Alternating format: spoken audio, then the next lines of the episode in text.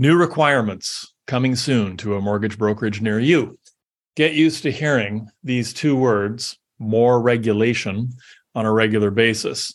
Uh, the, the other two will be more compliance, compliance and regulation, more, more, more, especially if you're in Ontario or British Columbia. It just seems to be the way it goes right now. The more regulation this time is around anti money laundering.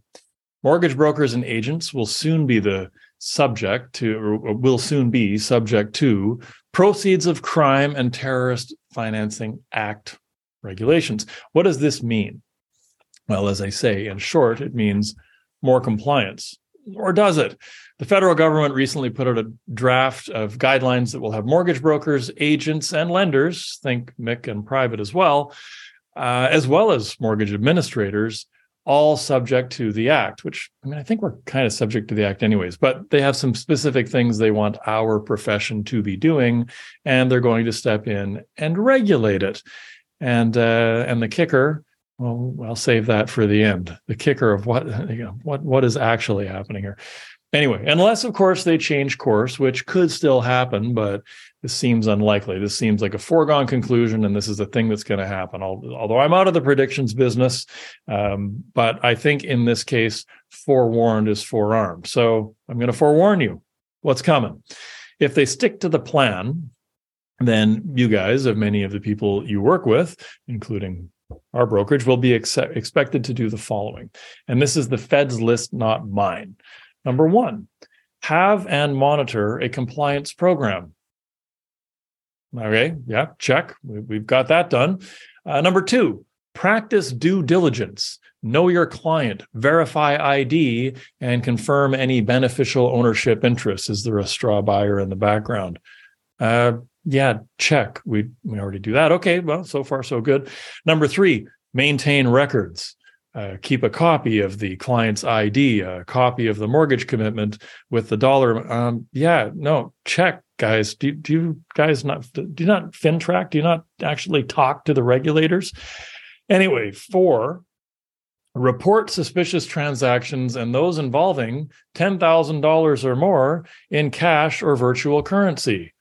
Um, okay, I mean, I can only speak for myself here, but 1,695 mortgage transactions later, I never saw a penny of cash money moving around from a client. No client showed up with a duffel bag full of cash uh, and dropped it on my desk or a lawyer's desk at closing.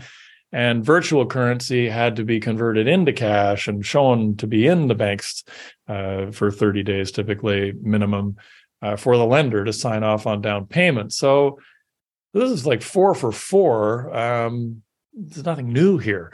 Uh, number five, assess whether our clients are politically exposed, either foreign or domestic, or whether they're the head of an international organization. It doesn't say what type of organization, just the head of an international organization, or are they a family member or close associate thereof? Uh, that one seems a, a, a, little hazy. I mean, I guess I Google them. Like, I, I think they're going to need to give us some clear standards on what steps we're expected to take.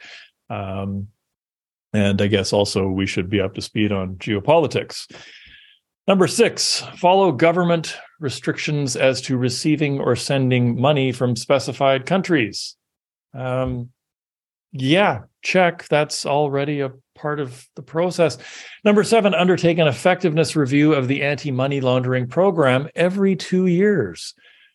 Okay, that sounds like it might be like an online course that the government's going to charge us for, um, you know, to make sure we're doing these things that we've already been doing since day one in the business. So, you know, where where is all of this going? It's a bit more interesting for lenders as they will be required to keep records regarding the client's financial capacity, the terms of the loan. Like what lender doesn't keep records of the terms of the loan? The nature of the client's principal business or occupation, and for individual clients, the name and address of their business or place of work, um, which is pretty well all in the mortgage application we submit to a lender. So anyway, this, uh, once approved at the government level, uh, there's there's going to be about an eight month window for us to become compliant. I think we already are compliant. no problem, right? I mean, as I say, I think we pretty well all are. One interesting footnote in all of this, though, FINTRAC, the governing body of this this um, act, will have the authority to recover the costs of supervision from the entities they regulate. FINTRAC will have the authority to recover the costs of ensuring that we're doing things that we're doing for FSRA, for BCFSA, for RECA. FINTRAC will have the authority to recover the costs of supervising us for doing things we already do for the regulator from the entities, that's you and I, that they regulate. So another government group with a hand in our pocket. As they say, translation, more government fees for a department, ensuring that we do seven things we've already been doing uh, since we began brokering. So it felt like a nothing burger right up until the end when I got the bill for it. So it was a, a, a nothing burger, not filling in any way, shape, or form, but you still got to pay for it. So we can drop a link to the details into the chat. And uh, if you have more time to waste on this topic, feel free to dig into it. Why do I share all that with you? Why did I just like steal seven minutes of your life or so? Really, just to highlight that when you hear there's new regulations coming, they're not new They're regulations that already exist. Um, you know, this this is the environment that we are in.